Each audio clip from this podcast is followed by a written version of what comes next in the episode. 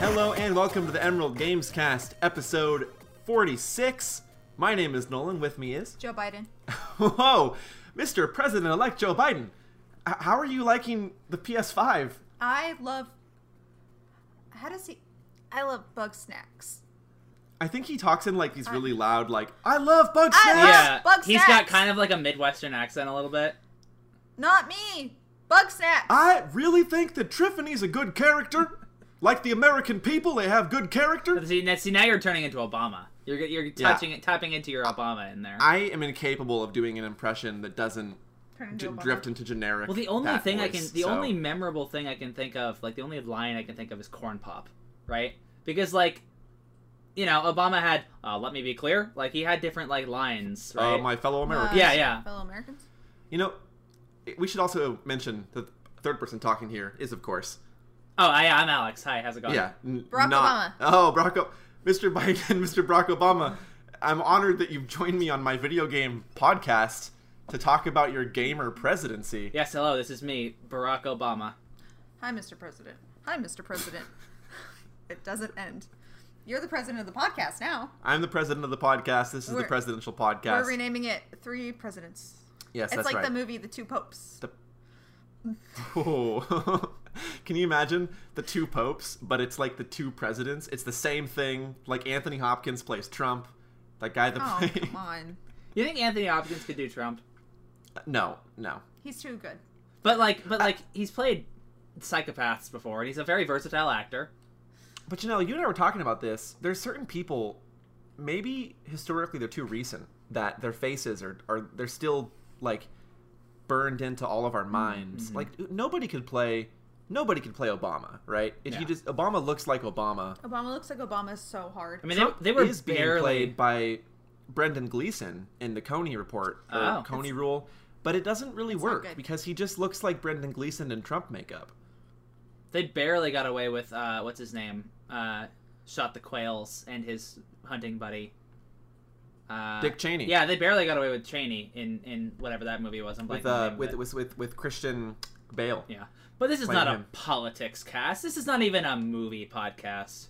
no, but it is a video game podcast. It sure and There is. is some presidents being rendered accurately on new hardware, like Ronald Reagan in Call of Duty Black Ops Cold War on the PlayStation 5 and Xbox Series X this week, because game likers and podcast listeners, it is the ninth generation console launch week.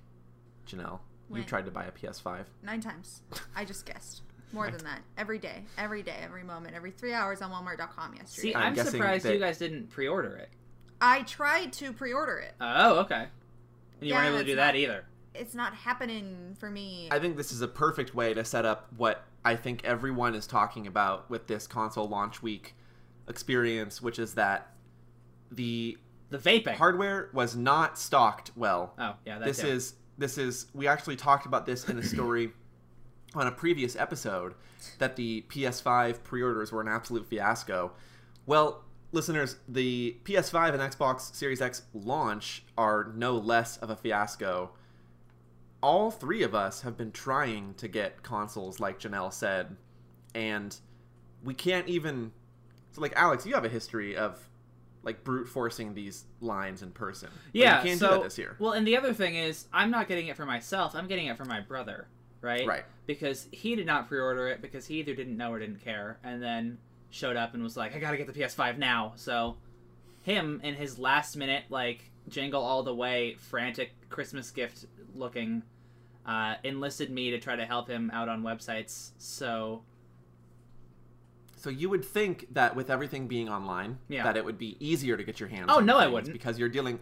I see. I I would because you're, you're you're you're not dealing with like a regional stock. But I don't know, listener, Bots, if you've man. Yeah, tried bots, this or if you'll even have one by the time this goes up. But like you go on Walmart and they'll they'll say okay stock re um, filling at 9 p.m. You go on and you're refreshing at like 8:59. Re- it refreshes in half a second. You refresh at nine. It takes 30 seconds to refresh, and you get there and it's already out of stock. you I got to the payment options and it was out of stock all of a sudden. Look, editors, close your ears. Listeners, if you get a PS5 before I do, I have a video game podcast. You don't. you fucking don't. Give Oh, it to me now. Fuck off. Give it to Don't me now. intimidate our listeners. What are you doing? Ah. I love showing contempt for our listeners, dude. It's one Yeah, of my what are you- favorite what are you activities. doing? I want my Listeners, if you get a PS5 before us, we're, I- we're happy for you. I'm not. I'm happy for you, listener. I'm, we're, we're happy for you. Janelle is apparently going to be your enemy for some reason, Yeah. but that is not the official stance of the Emerald Gamescast. I see. Let that be clear. I wonder if, especially with coronavirus making things weird, um, I wonder if we'll get restocks before like 2021, right? Like, will this just not be here for the holiday Um, season? I know GameStop. Nolan called GameStop, and they said that they'd have some at an undisclosed time this month. Well, Sony has said that they are going to make sure that there is a restock both before Christmas and after Christmas in that window. But considering that the restocks have been within windows as narrow as days, like it'll say check back on November 13th, and you come back on November 13th and you, you don't know when to check, and by the time you do, they're either already gone or they haven't gone up yet Yeah. and these stocks are not lasting for any substantial amount of time. It doesn't seem to me to really mean anything when they say that. The last time I remember it being this bad was the Switch, which makes me wonder is this just it makes me wonder like is this just the way that it is now because Well- I think it's a proven marketing thing that if you create this sort of scarcity marketing, the hype lives on. And I'm kind of wondering how Um, much is it like an infrastructure issue or is it just happening? I think it's both. Well, I think I've mentioned this before, but like I, di- I didn't care about buying the Switch when it came out, so I wasn't around for that. And with like the PS4, I didn't buy one until 2015. So my experience with like a a launch period console is my parents buying me a Wii, Mhm. and if I remember correctly, my dad spent a lot more than it was worth, like because people just bought them Oh, all up, and he had to like yeah. buy it from some guy. yeah, they were hard to find. Yeah. So this is just like the norm, I guess. I hate being an adult right now. It But it's the norm, most in my experience, mostly with Nintendo. I, what I remember when, with with the PS4 launch is that I got my hands on a PS4 no problem. I had it day one, but the thing was there were no games to play on it because the games were sold out. But the but in this case, the games are remarkably easy to get your hands on, and the ha- hardware itself is not. Um.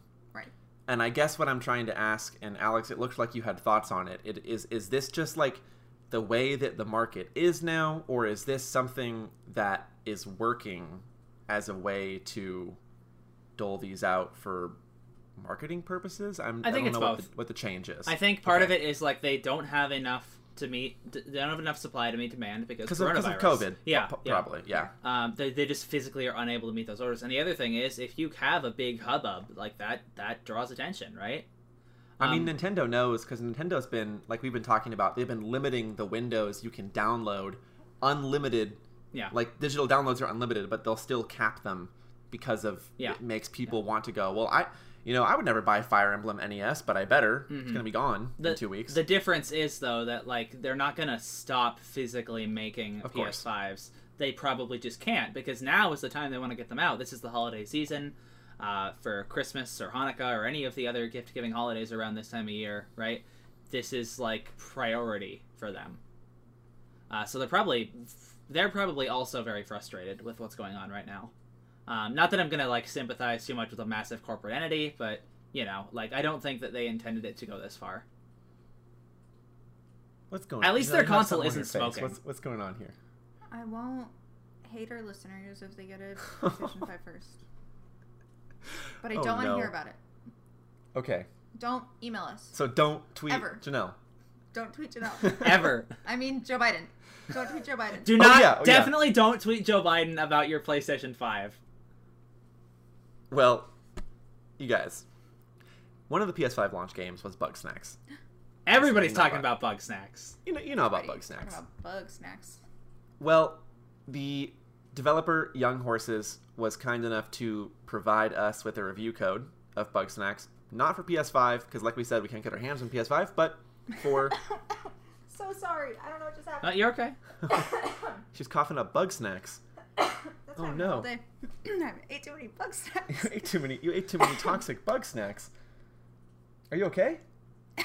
yeah. Do you need some? You need some herbal soothing bug juice Ooh, yeah. for your bug throat. yeah. It'll turn your throat into like a into like a into a. the shape of the juice. It would be a straw for one of the soda ones. Ew. it would turn your turn your like your larynx into a little literal like juice pouch. You know how like when a cat swallows a fish in a cartoon, you got like the fish bone shape in their throat as they swallow it, they make a gulp like cartoon gulp sound. Yeah. That would just Yeah. be Janelle all the time with like the shape of like a pizza pizza pasta or something, right? Pizza pasta. just all all noodles body and like meatball eyes. Yeah, yeah. And- Um, yeah. Yeah. but we've been, Listener, we've been playing Bugsnax. if that made no sense to you, it's because Bugsnax is a really weird video game that came out, and um, in this game there are bugs that are part. Snack. there are bugs that are part snack. They look like little food with googly eyes. That like imagine like a strawberry walking around with its stem for legs, and you eat them, and then part of your body turns into that snack. Okay, that's so you'd have like a strawberry arm if you ate the strawberry one. That's the premise of Bugsnax, and also the basis for a fairly interesting set of like weird esoteric puzzles that branch out of that. And um, Janelle, you probably have been playing the most bug and most snacks out of us. I know you were pretty indifferent towards this game when it was in the lead up to launch, but now that you've had your hands on it, like what what do you think? What is this game? What do you think about it? It's the perfect game. It's perfect. I love Bugsnax. I when they announced it, I said on the podcast, and I'll quote, "If I had a kid, I'd buy this game." Bugsnax meant nothing to me. I love Bugsnax now. Bug mm-hmm. Snacks is Bugsnax. Okay.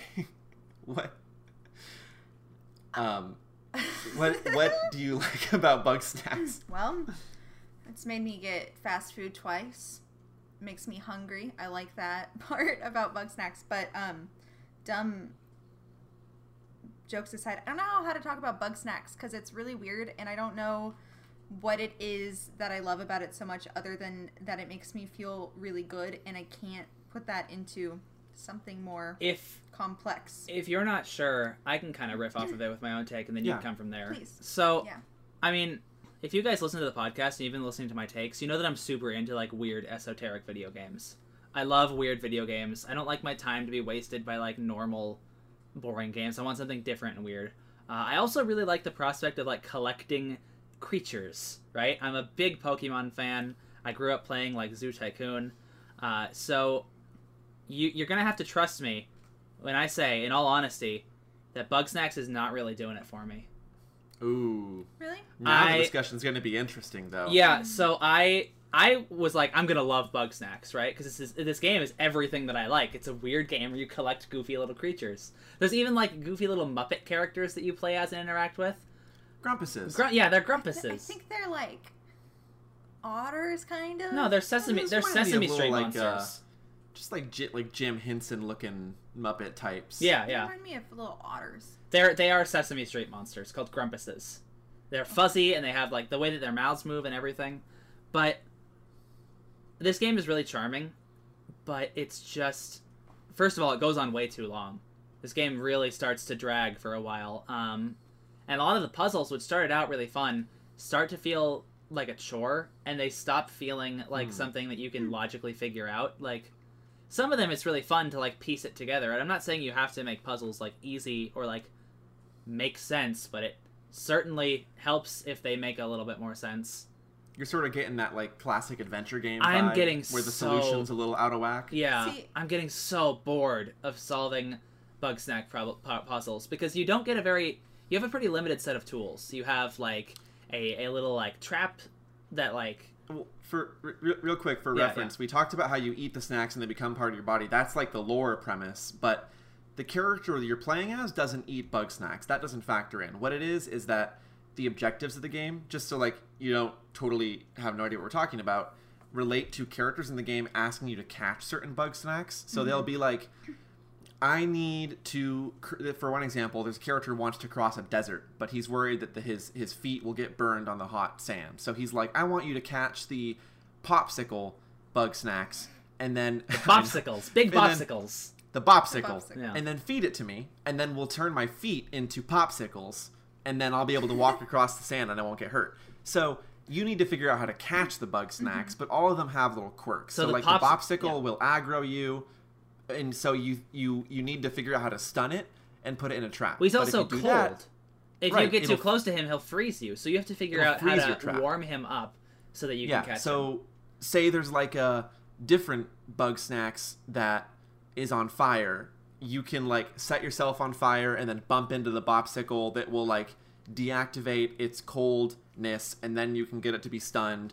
Or Mm-hmm. you could like lure it to some uh something hot by using like something that it likes, stuff like that. Yeah. So Yeah. it's it reminds me of like I know this is weird, but it kind of reminds me of like Pokemon Snap. Yeah, I but see with, that, But with, in, with with with interaction. See, I like the really complicated puzzles, and I was a little. I wasn't let down at first because I thought it was cute, but the early puzzles are very basic, and so I'm glad to be at a point that gets frustrating now because when we do figure it out, it's really satisfying.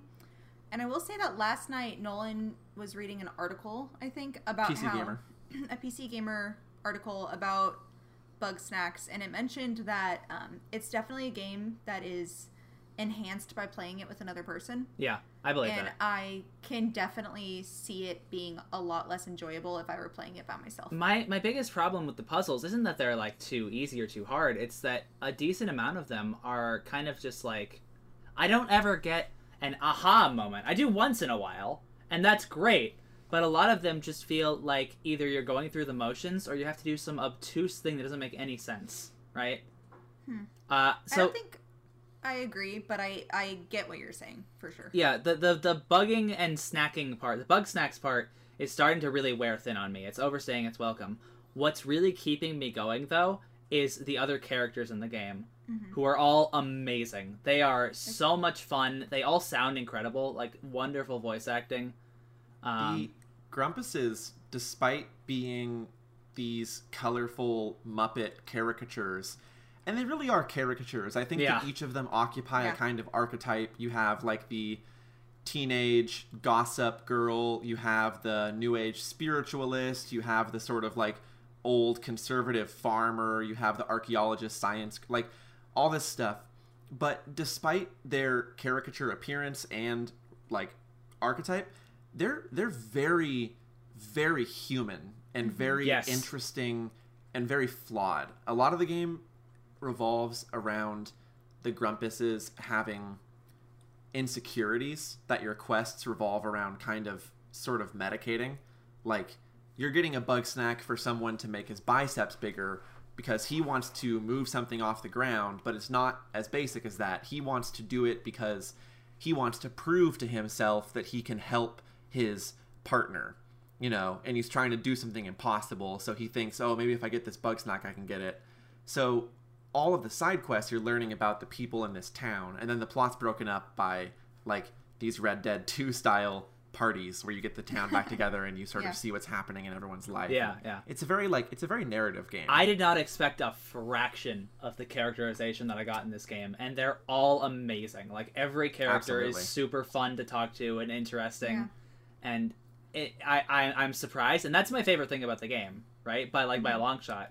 I'm sick of bug snacks, but I'm gonna keep playing the game and keep collecting bug snacks so I can find out more about these characters because they're wonderful. None of us have beaten the game yet, We're very close. but my theory is that bug snacks are evil. I've been saying that since day one. Bug snacks are evil. You turn Uh. into a bug snack, The bug Or- snackification process. or they eat wumpuses or whatever. Wumpuses. I- Uh, Grumpuses. Grump, grumpuses. I have theories too, but I'm going to save them for the hypothetical bug snacks spoiler cast. We're not gonna have a bug snacks spoiler cast. I'm sorry, Nolan. Okay. That's not happening. You're not. We're gonna have our own bug snacks right. spoiler cast. I know that it sounds like there's a segue brewing in here, but I want to counterpoint to you, Alex, Yeah. because I adore bug snacks. I know Janelle, you already said you love bug snacks, but I love bug snacks. Young horses, I think you did a damn good job because what Alex is saying is not wrong in that this game doesn't necessarily allow for a lot of player creativity. It doesn't have a lot of like emergent solutions. It's it's kind of like um Game Maker's Toolkit called this lock and key design, which is basically you're just finding the But- square peg that goes in the square hole. But, it's not lock and key design, it's lock and fork design. Most of the time, I feel like I'm trying to work around the limitations of the game. Like, I had to collect a fire scorpion. The fire scorpion lights one's the tough, yeah, lights yeah. lights your box on fire. So logically, you have to get it out of the fire. One of them is standing right over a puddle of water. So Yeah. it makes sense in my brain to get it in the net, bring the net towards you, and soak it in the water to put the fire out. But that doesn't ever work. Well, because you have to see. My first train of thought with it is like use the sauce that it likes to lure it over to the pond. Yeah. It doesn't go in the pond. It doesn't leave the wall though. It doesn't need to go in the pond because the area of effect for your trap needs to go out on a dry land, but you put it in the water Mm-hmm. so that when it catches it, the trap closes in the water. I actually solved it by releasing the trap in the air. Like I used the lunch pad, to, which is like a bouncer Mhm. listener, and I launched it at the scorpion, caught it in midair, and it bounced off the cliff into the puddle of water. And then there was a different one where it was further away in the sizzling sands area, where I used sauce to lure it onto the lunch pad and had the lunch pad aimed so that it fired the scorpion into the lake, which then had a trap waiting for it there. And you can freeze time in between all this. You open your radial wheel and time Well, will freeze yeah, so you yeah. can think it through. Like, it's not a mechanic, but it's a workaround. So, I, it sucks because there's more that feel obtuse and not fun, and a lot of them have that same loop. There's a decent amount of bug snacks that are on fire, um, decent amount of I think that, that are the frozen. elemental bug snacks are like the most annoying part of the game. uh, Well, in it, they wouldn't be annoying if there were different ways to solve them. It's always just bring them to a wet place or a warm place, and then Yeah. you know, like I think my favorite bug snack so far is the I forget what they call it the uh, the Mexican food uh, uh, praying mantis. Yeah. Because there's like five different ways to solve it. You could have the scorpion attack it and then break it apart into smaller bug snacks. You could drag it into the water to bring it not on fire. You could have it fight the baked potato scorpion. Um, like like there's just so many different ways to tackle Actually, it. I don't like the potatoes. the baked potatoes ended up for me being the solution to like 50% Yeah, of it's- every bugs. Like, you just, you just like, will it die if I hit it with the baked potato? Yeah. Yeah. Every And- time. and, and and that's really cool. I love the little like little bits of like doing different things, right? Because so much of Bugsnax feels like it's the same gameplay loop. You have a very limited set of tools that I feel like really start to wear thin after a while. It's like I want to see I want to see different weirder Bugsnax. You're not necessarily wrong, and that's what I was getting to say. Is Hmm. that I, I agree the game has a lock and key sort of design, or lock and fork as you put it, or whatever, Yeah. and that it's a bit janky too. But I am so enamored by the creativity of just what the basic like verb of the game is that I don't really mind that it's not being developed on so much because as as it's as a, a very first go around for like this concept by this dev, I think that it it's a short game. I mean, like you said, it dragged on, and and, and I can from one The perspective, I game can should see have been right. half the length. Well, I don't agree with that at all. I think that for most people, this game will be two or three sittings. So it, it depends, like what you think Mm-hmm. is a general length. I'd say this game is like ma- what, maybe like ten hours, maybe less than. I mean. I'm like Yeah. 6 hours in and I'm at like the final area, so see. I think that's I think that's that's pretty reasonable. But I but I don't blame you for thinking that it's not because that is it's like a pretty well, big ask. it's it's I think it's a bigger ask to ask for more content. So like Sure. you know, I'm sure I'm you know, and and I don't want to like discredit the devs because I think they did make a really interesting game, but I think it just doesn't like I said it doesn't do it for me, right? That's So I think it makes Yeah. more sense to rather like, you know, get out while you're ahead rather than drag out and like stretch it out as long as possible. See, I, I, I find the gameplay very satisfying. Um, I would want it. It seems to me a springboard for a really great sequel. I think if you took a ga- this might be way over ambitious, but like if I'm imagining a game like Bugsnax with this sort of ecosystem of different animals running around that all interact with one another and then like a light version of sort of the chemistry that a game like Breath of the Wild uses Ooh. where everything is interactive on itself in like a recursive way that could be a really really fascinating um, type of thing and i think that because this game has like a small team and a small budget it doesn't like unfortunately the standards already been set so high but for me i guess what i'm saying is just looking at this game as like its own self-contained thing and and like accepting that there's a limitation to what it can do and then just sort of going in the space of like playing in that limitation i find it very fun i find it not a very challenging game but it's it's it's a really enjoyable game and it's gotten a lot of time for me and janelle to go like what do you think we do with this noodle bowl monster like oh what if i tried this and I- and um I will say just also- really quick. You mentioned it being a, a small team. I I don't know how it looks on PS4, but I'm playing it on PC. It looks really really nice. There's a lot of like over detail. I feel like right, like I'm surprised they didn't lean into the uh, the uh, Sesame Street aesthetic, right? hmm. like make everything look a little goofier instead you have like fairly detailed like grass textures and like a weather system i almost this completely tinfoil hat theory here but i almost wonder if they were approached by sony and were like hey can you, can you like soup this game up to make it look nice on our console? Or if there was some sort of or maybe that was an afterthought that young horses had. It was like hey maybe we can make this look like a flagship game on the next gen consoles. So I mean, I don't agree with anything that you've said. Um, but I especially don't agree with that because I feel like the the trees and the rocks and the bridges and the water and the lava all do look cartoony. It's not like you're playing modded Skyrim with Sesame Street characters. Sure. I think the whole game does look really cartoony. Um, so I don't agree with that, and I I think that's a stretch. But you're valid.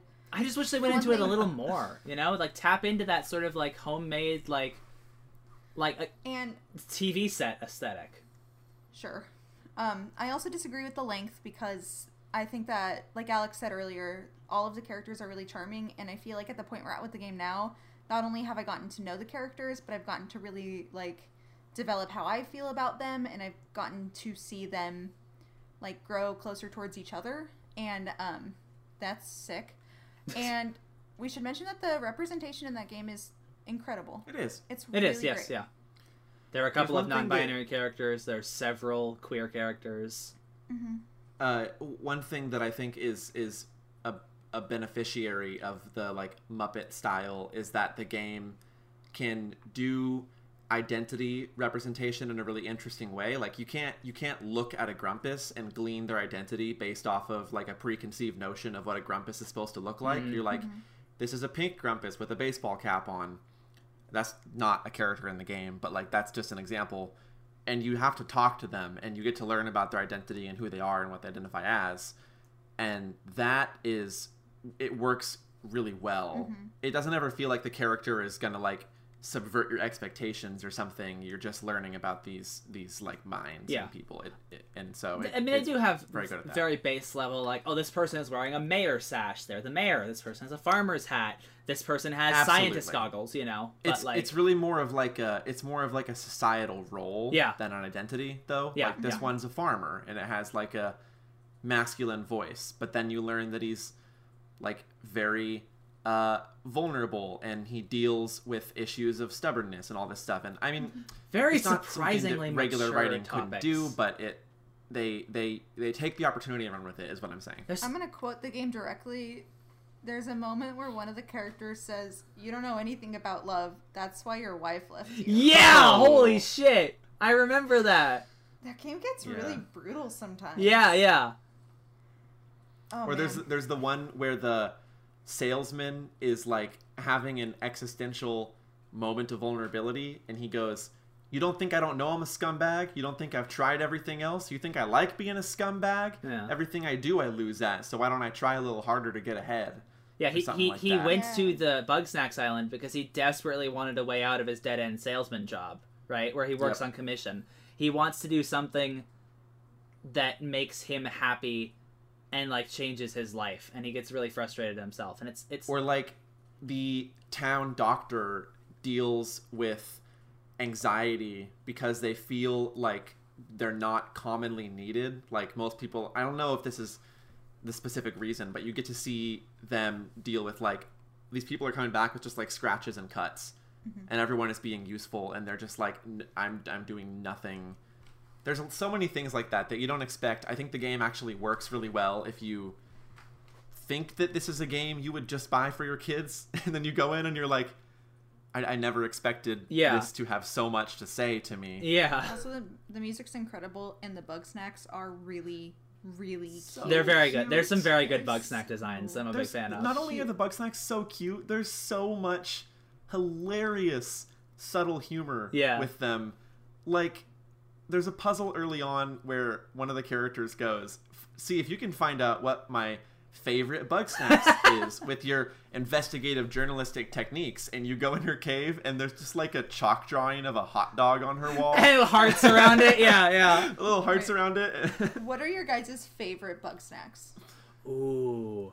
In terms of like my favorite like designed bug snacks, Mm-hmm. oh, that's a tough one. Oh god, I I, I really really like the uh Oh, what is it? There's a uh I don't okay. I saw I don't know if you guys have seen this yet. In the woods in the mountains, there is a very human shaped bug snack that is composed comprised of many other pieces of bug snacks. is that like the like the cryptid? I wonder if that's about? like a Bigfoot bug snack. well. We haven't seen that. I tried to No, get a we picture of it and then it dug itself underground and went away. But we did see a newspaper in one of the houses where Mm-hmm. it said like new like strange cryptid sighted in New Grum City, Yeah. and it looked like a silhouette of a human.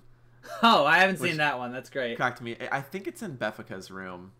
I'll, I'll have to check that out. That's really what good. about you? You have a favorite one? I have a few favorite. It's all the cutest ones. I love the fried egg. Oh, the fried the fried egg is one of my favorite puzzles. Also, that entire So section's cute. good. Me too. That Though I will really say, good. why does why do you use fire to break open the eggshell? Well, you. Well, anything can break fried, open the you, like, eggshell. Because it it. cooks it. Yeah. Yeah. You can also Okay. just have Um, the uh, what's it called? The baked potato hit it and then Ah, Yeah. Oh yeah. There's the little cherry one in the last area. Ooh, cheery. Cheery. That one's really good. Um, I like the hamburger ones. They annoy me, but Oh, they're the so hamburger ones are great. Yeah. And um, last but not least, I forgot. Mama Melon. Mama Melon. Oh, Mama Melon? Mama Melon. Mama Melon. That's is not us baby talking. That's the That's name how it's written. of the bug snacks. no, we baby talk on this podcast. Mama Melon.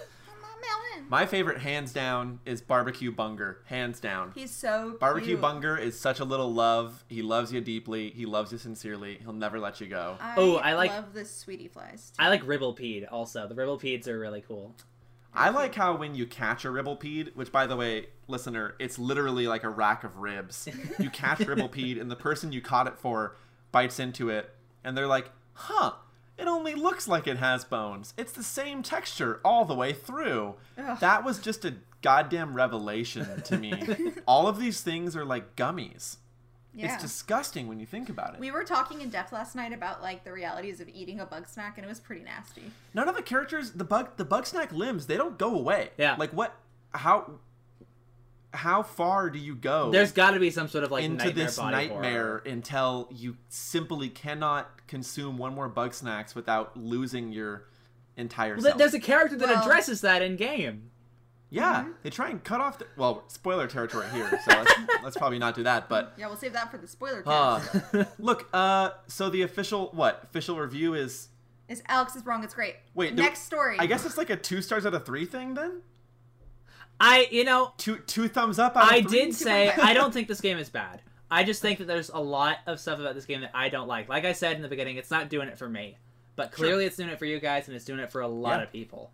Would you love what? Not love's a strong word. Would you be interested in a Bugsnax 2? Absolutely. Absolutely. I'm very curious to see.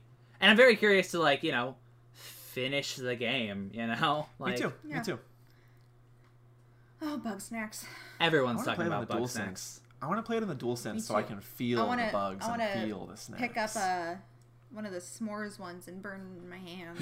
I'm already getting to the point where like I was playing Dirt Rally 2 this morning and I went over a patch of dirt and my controller vibrated and I was like plebeian shit. This is nothing. This is nothing. This I've is never nothing. even touched a dual. I want to pick up a baked This potato and have my uh my controller just sort of like melt from the inside. When you talk to Richard Nixon in Call of Duty, your your Isn't PlayStation it starts. Reagan? Oh yeah, well when you talk to Ron, uh, Ronald Nixon, Ron- oh my god. it starts recording you. Fuck! I forgot it was Reagan. That's the guy who owns Reagan. McDonald's, right? He's the clown. What?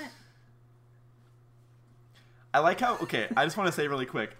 the call listener, you got to go watch the Call of Duty Cold War trailer because it is so that game is so rah rah America jingoistic, but the trailer, every single line of dialogue they pulled seems to imply this neutral stance on the conflict.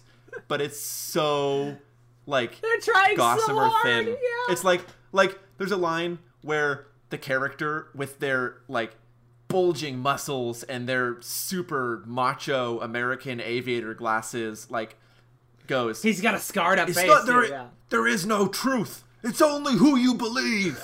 And then it cuts to like a helicopter flying over Vietnam and someone goes, "This whole war was a lie." and it's just like, no, call it Activision, Treyarch, Sledgehammer, Raven, Infinity Ward, whichever one of you is making this one. nobody is buying that you don't have a take Yeah, come on, on the. Cold War. Come on, Come on. That's my that's my But my enough about bug snacks.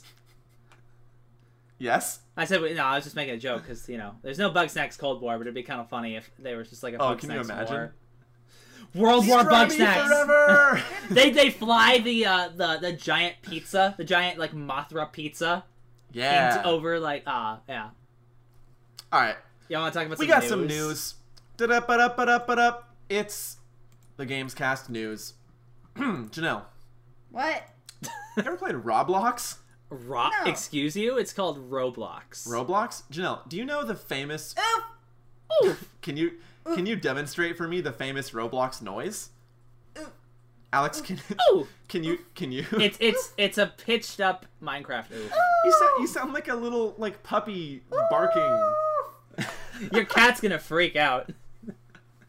Oh, she's already on it.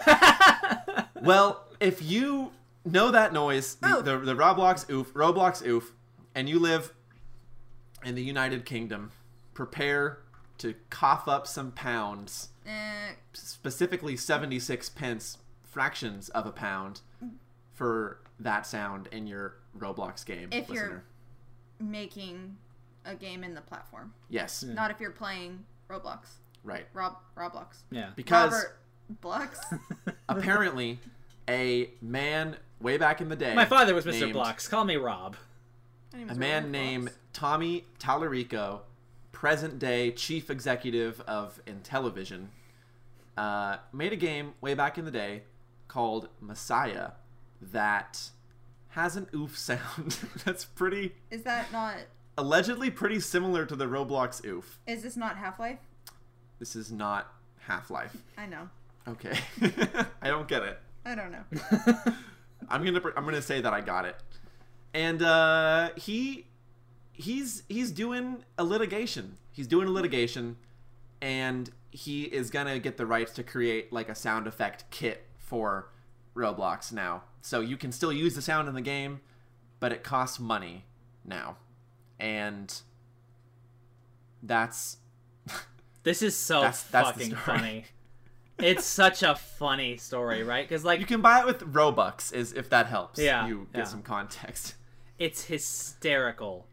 Like there's no like th- th- this like sound is so like so, so like memed out of existence and it kind of reminds me of remember when the guy who played Carlton from Fresh Prince of Bel Air was going to sue uh, Epic over him them using his dance. Yeah. It reminds me of Yeah. this, but if his suit actually filed and if it worked, right?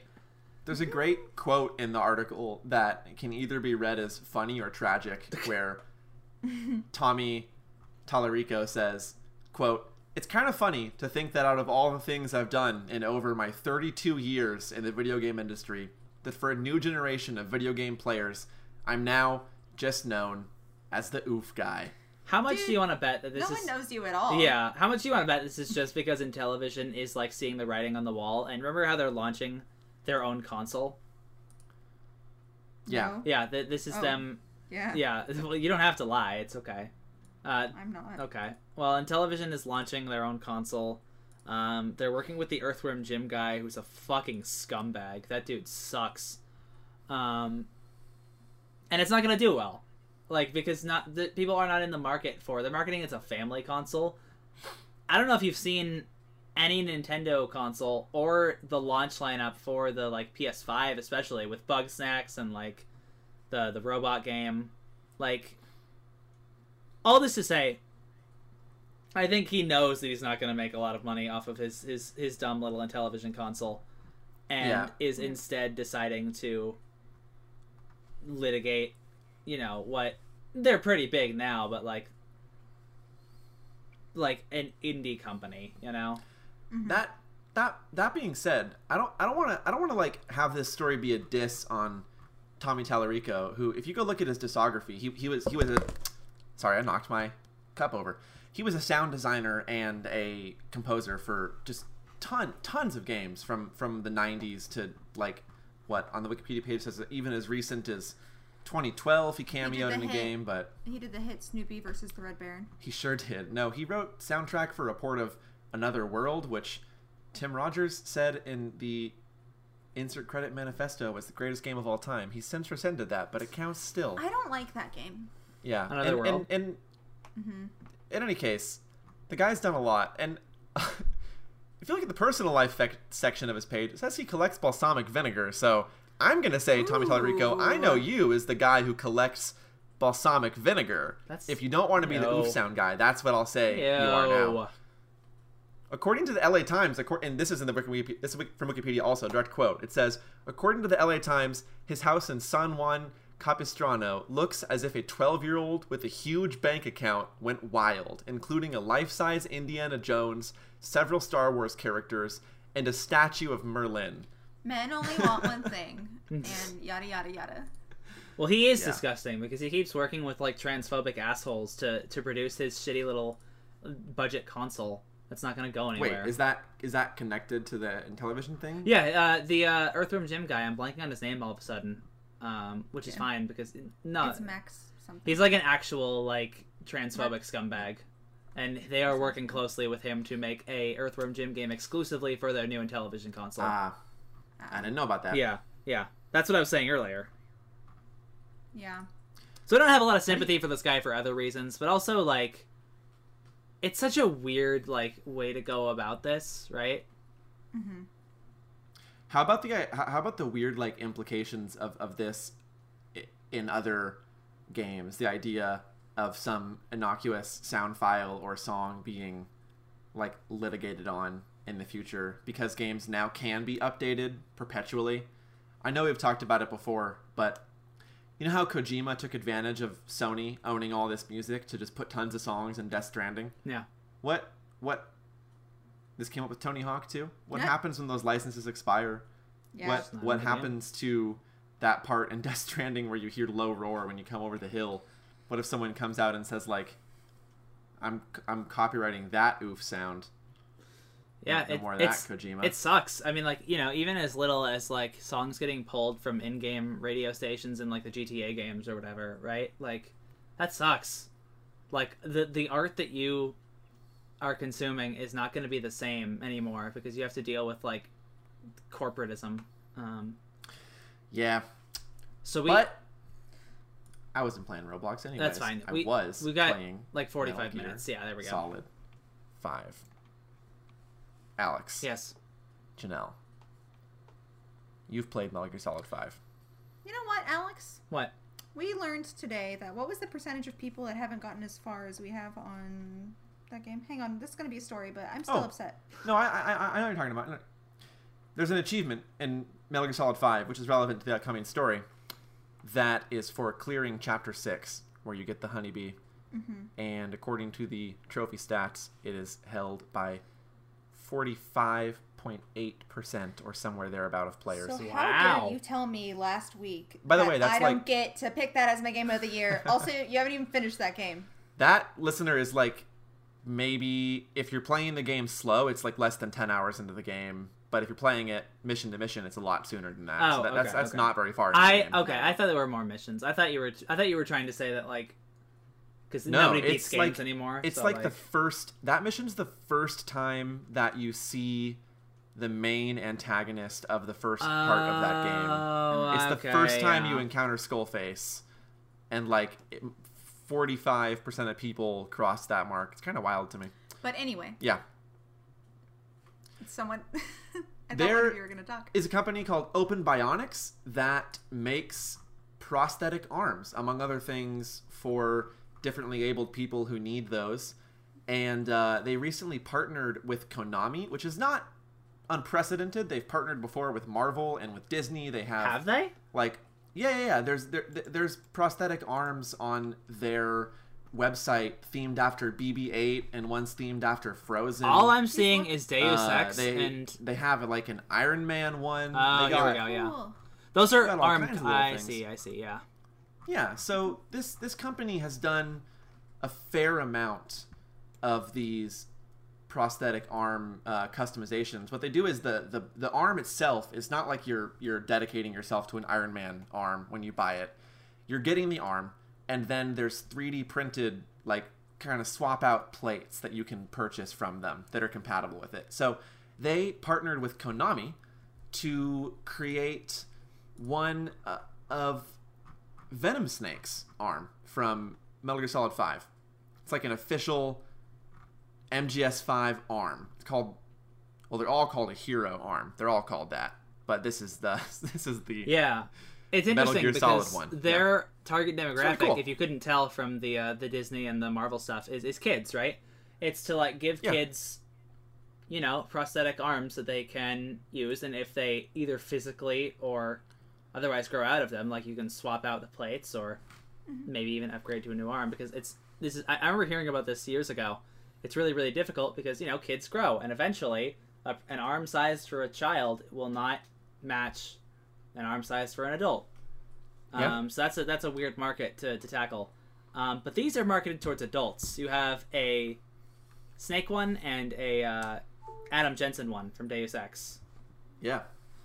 Um, I think what's really cool about the Venom Snake one though is that it Venom Snake in that game is is an amputee, and that's like a major theme of that game. So it's not just like oh we're gonna slap a brand on this. It's there's a little bit of thought put into this. Yeah. It and it's it's really well made too. I mean like obviously we can't review this, but it Yeah. looks really high quality.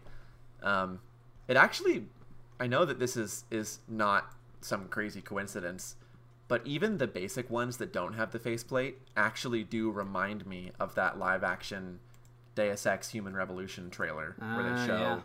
the prosthetic arm. It's, it's pretty wild. They, pretty they cool. got the model to look like a cool like streetwise snake too. It's actually pretty sick.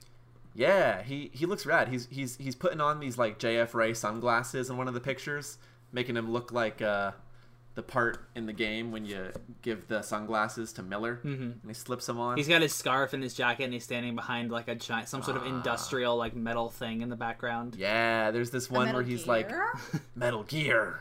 There's this one where he's standing under like part of a bridge with his hand up. Looks like MGS2 in the beginning over the Hudson. Yeah, It's very cool. It's very cool. I I think that I would wonder if you get that arm if you're like gonna have a problem though, where people just constantly quote Metal Gear at you What a whenever you have it on. I mean, I think what's so cool about it is that it's not like overtly Were recognizable. you gonna say what a what a curse? Like what a curse. Yeah. oh no. Oh. You already do that. Every... What a woe woe is me to live my entire life in enjoyment and bliss. Yeah, Janelle, you already have to suffer through that all the time with Nolan, so it's fine. That's true.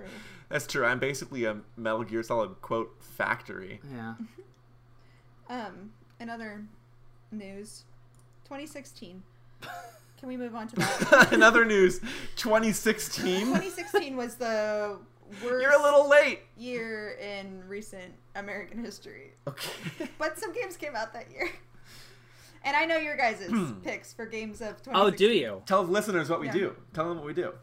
We talk about the best games of every year since 1995. Not since 90, 1995, but starting with. we talk about one year every episode, and we've been Um, we started in 1995. We're now at 2016. getting a little Hmm. nervous. We're really catching up. That's a little nerve wracking, but I know your guys's. Alex, I think yours might be Pokemon Go. Well, shit. I was gonna. I thought you were gonna say Doom or Firewatch. Nope. And Nolan's is Valhalla. So, Wow. Well, that's Thank- the show, thanks, listener. Thanks, Janelle. There you go. Appreciate it. Um, yeah, you're you're welcome. No, I think I think Pokemon Go is, is, is a legitimately good video game. It was not only really cool when it came out, I think it has still consistently stayed one of the most interesting and innovative games out there. And I know it's like no longer the cool thing, but give it a shot if you got a phone and cell service because I think it still mean, holds yeah. up. You still play it all the time, right? Not all the time, not as much as it's, Well, like- it's especially because it's a hassle to go out and do anything now.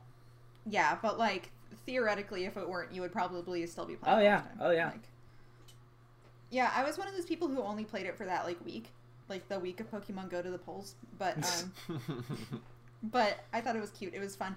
My mom got into the habit of like cheating and like making her location look like she Oh, was in no. other places, and she would text me like, "I'm in San Francisco, catching Pokemon." so that's good, I guess. That'll get her banned. That's not. That's not Yeah. allowed. I know. I still don't, I still don't understand that because there's, there's not You have to like I mean, hack like- the game. like cru- crucify me here, but Pokemon Go doesn't have game like there's no gameplay except for moving around the world. So what are you what are you doing? Well, don't You're, like, cities have more Pokemon? They, ha- I mean- yeah. If if there's more cell area, there's more Pokemon. Depending on different parts of the world, there's different Pokemon. So like the it's the it's based off of it's based off of foot traffic, like how Yeah. many phones go through a street. yeah yeah yeah. So its population is the biggest metric. Yeah. Yeah, and for someone who lives in Springfield, Oregon, I'm sure it's not getting a ton. Yeah. that. Also, if they I want to get like a remember- Kangaskhan, then they'd have to go to Australia. They're out of luck. That's true. Wait, Yeah. Listener, when I was studying overseas and Alex came to visit me, the only thing he talked about for That's at least not one day true. was no, I'm I'm hyperbolizing for effect. But one of the major concerns, I, I'm going to say in the top ranking tier of concerns, is how he could get the regional Pokemon. Is a Which I don't even remember what it was. Farfetch'd Farfetch'd? only in uh, Asia. Yeah. Oh yeah, And I got, like I finally got a Farfetch'd. We were in some like anime store somewhere, and I got a Farfetch'd. Not in any of the like parks we went to, or like any of the like museums or anything like that. In like this like dinky little anime ass store, we found a Farfetch'd in the corners. dinky little anime ass store. Yeah, Nolan. Can you imagine what? just like o- opening a shop in Japan named that, but like written in English? Dinky Like, little you know, anime ass store. Dinky little anime. I wonder how store. that would do. Like, you think people would Come like, on in. yeah, like notice or care? All right, who, who knows? Who knows? Well, talk about yours. Um, well, I do love Valhalla. Valhalla's a great game. I am not entirely sure I'd say Valhalla is the best game of 2016, Janelle but I'd say wrong. it's it's it's pretty damn close up there. And uh, I'm gonna be honest, I don't know off the top of my head like all of the games that I played in 2016. So there's a huge chance that some have just slipped my mind. Pretty good year for video games, honestly. It was But that year. was the year that Persona 5 came out. I can finally say that and not Ah, be wrong. Yeah. Um, that's a great in- game. You live in North America. In Did it come out in America, it came out in 2017 over here? 2017. Uh, Well- yeah, yeah. I didn't live in North America when it came out. Did you buy it in Japan? No, I looked at posters on the street. Uh, I'm with Okay. Janelle on this. Yeah. You guys have been you guys have been suppressing my right to talk about Persona 5 for like 3 episodes. You've been trying now. to cheat your way into f- talking about We can Persona talk about 5. it for one hour next week. That that's not going to be a good episode. Call Nolan the, the grand old Persona 5 party because he just keeps trying to cheat his way into putting this in the list. Political oh. joke! What if the GOP did have sequels? What if they were like, "Hey, that Trump stuff, that was crazy. That was like Community season 4. The original creators are back. It's GOP 5 now." Trump We're 2, we make- get even crazier. We're going to we're going to constantly lampoon how crazy that was. We're going to lampshade it. We're going to talk about it. We're going to break the fourth wall. Our next candidate's going to come on stage and all he's going to say is my policy platform is, "Whoa, that was wacky. What happened last time around? That was crazy." I'm not that guy. I mean, that was kind of Joe Biden. That was Joe Biden's policy. Was at least I'm not that guy. We're getting too Hey. political. Too many politics. No politics in my video games. my my policy platform is whoa you better be careful with what you're saying there pal that's a little bit too extreme No, let's tone it down a notch here. Can't we all get along? speaking of video games it's like democracy 3 you gotta appeal to all the sliders keep them in the middle never go too far to one side you'll cause yourself problems that's called spreading yourself too thin Hey Janelle, what was your game of 2016? We don't even know what Nolan's is. Oh yeah, it's we don't. it's Oh, it, i'm gonna say it's valhalla alright, okay. It's valhalla What is Valhalla? Just real quick. Okay, Valhalla is a game where you play as a bartender in a cyberpunk dystopia, and you don't get to see a narrative about this dystopia from the front lines of the events happening. It's you're basically soaking up the lore and experiences of the people living in this world via the conversations over beer they have while debriefing after their day. So people will come into the bar and you'll talk to them and you play the you play the good bartender where you sort of like let them vent at you and the only choice you have the only like interactive element of the game it's a visual novel the only interactive element of the game is mixing drinks so if someone comes in and asks for a drink but is like vague on how strong they want it you know then you have sort of a hidden choice there where you can choose to um, like spike it more or give them less alcohol, you know, whatever. Story diverges in those ways. And then you try and make enough money to continue to pay your bills and stay afloat. And it's just sort of like uh I call it a coffee game, you know, or like whatever you want to drink. It's just a really relaxing thing to like read and sit in and enjoy. There's no real challenge. It's just like a hangout game. It's a, it's a chill out game, you know. Cool and it's really damn good. Good enough that I have a poster on my wall and a cup and a coaster and a plushie because I I got kind of obsessed with Valhalla for a bit. Our cat tried to kill the plushie this morning. She did. Oh no. Rest in peace. yeah, peace. that's it. That's my game. That's your game. Mine's not Uncharted 4. and it's not Yakuza Kiwami. And it's not JoJo's Bizarre Adventure Eyes of Heaven. What is it? Overwatch. Yep, yep. Ooh, okay. I know the it. community stinks. The community stinks like the gross bathroom and bug snacks. But um, I, for the first couple years of that game, I really did feel a sense of community with the other people who played it. I think that Jeff Overwatch is incredibly charming, and I think that for a lot of people, he was the reason why like that game was so fun. It was, you know, he was a, a thing on the internet for a while, but um, it's the only shooter I've ever really fallen in love with. I think the art is incredible. The lore is really cute and good and meaningful sometimes, and it's just a lot of fun when you're not playing with other people. is the thing about it. So I, I also had really hmm. fond memories of that game. I grew up playing Team Fortress 2, which is another like skill based, mm-hmm. class based, not skill based. What am I saying here? Class based shooter. Um, Yeah. With a very very similar like gameplay loop that Overwatch has. So Overwatch was really cool for a while, um, and then the Blizzard stuff happened, and Yeah. then coincidentally around that time it also just like just plateaued in quality. It just went like way down. It's the Um, thing about it's the thing about service games, right? It's like they're always going to have a golden age because you can't like if you promise you're going to constantly update and add new content, it's going to get burdened under its own weight Yeah. and you can't you can't like convince the community ever that it's the right time to stop adding to the game. You will never be able to. I, I will never be able to relive the same experience I did playing TF2 in like 2016. Janelle will never be able to play the same Overwatch that she played in 2016, right? Did I say 2016 for TF2? Because that was not 2016. I meant like 2012. Anyway, But um, I think another thing about it is like I played during beta and I was there on launch day and I really liked it for a few years until I bought a PC because I never played on mic before then. But I know not every um, woman who talks on mic has this problem. Well, they probably do. But like that game became no longer fun for me when I couldn't play with my teammates without being harassed.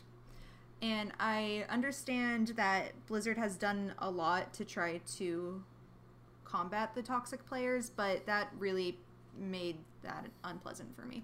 So it sucks when a game that you really like is ruined by other people and not just because the developers made choices you don't like. it. Kind of blows. Yeah, one of my Yeah. friends in high school, um, her username was that one artist chick or something like that. She wouldn't even talk on mic, and people would already be like shitty to her in, in voice chat at her, even though she wasn't saying anything because they knew she was a woman. So Yeah. she went and changed her name to just the acronyms, I think it was, or just changed it entirely. I honestly don't remember, but God. it sucks. Yeah. And Yakuza Kiwami is the worst Yakuza game. But whatever. Bold claim, the worst. Have Yeah. you played Yakuza 3? Yeah, we both liked that game a lot. yeah, it's uh got some cute kids, got some cute orphans. Love Get those to be a- orphans. get to get to be a dad in Yakuza Three. Yeah, it's perfect. It is. Gotta love them Well, orphans. That has been the Emerald Games Cast, episode 46, containing not just a review of Bugsnax, but also of Yakuza 3 and Kiwami, apparently. And also Joe Biden. Joe Biden. And Joe is Biden. also. Was he And Joe Biden. reviewed or was he present? He was both. It sounds like both. Yeah. Yeah, it was both. Um, you, listener, it's up to you to figure out which game review was a metaphor for our review of Joe Biden. No, I'm just kidding. I've been It's- Nolan. It's up to you to figure out which of those games is Joe Biden's favorite video game.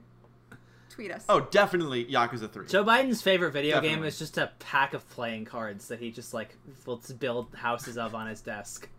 The man's like 80. well, okay. Uh, he likes Wii bowling.